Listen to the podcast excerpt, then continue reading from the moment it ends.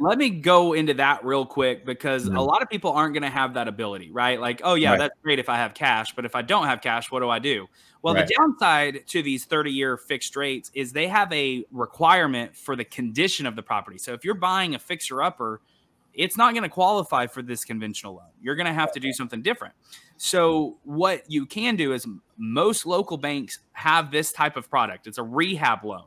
So you can go in and buy a property. They will look at it.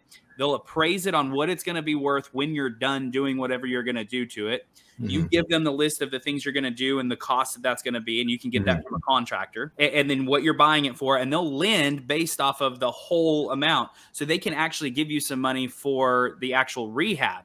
And so you're mm-hmm. putting money down as if you're borrowing in a traditional sense, but you're getting money for the rehab to be able to fix it up. Then when you're done with the rehab, then you can go like you'll refinance this into a 30 year conventional mortgage or a 15 year mm-hmm. conventional mortgage.